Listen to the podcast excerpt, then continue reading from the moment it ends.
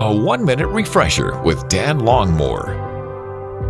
In our lives, when the unexpected or impossible happens, we say things like, I never saw that coming, or I never would have expected that. Made me think about the night of Christ's birth, Mary and Joseph at the stable. Wonder if Mary at that moment recalled the words that the angel had spoken to her months earlier. With man, this is impossible, but with God, all things are possible.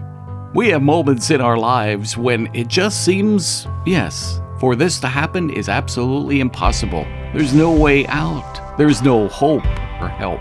And yet, our God desires to redeem our lives. He desires to help us each and every day, to give us hope through Christ. We have hope in a future, Jeremiah 29 11 says. Maybe things seem pretty bleak, like this is just impossible, it can never occur. May it be that as you look back, weeks or months from now, that you say, Yes, God was faithful, and what seemed so impossible has been made possible, for we serve the God of possibilities. May that be our hope and prayer. Refresh and renew with Dan Longmore, afternoons from 2 to 5 on WRGN.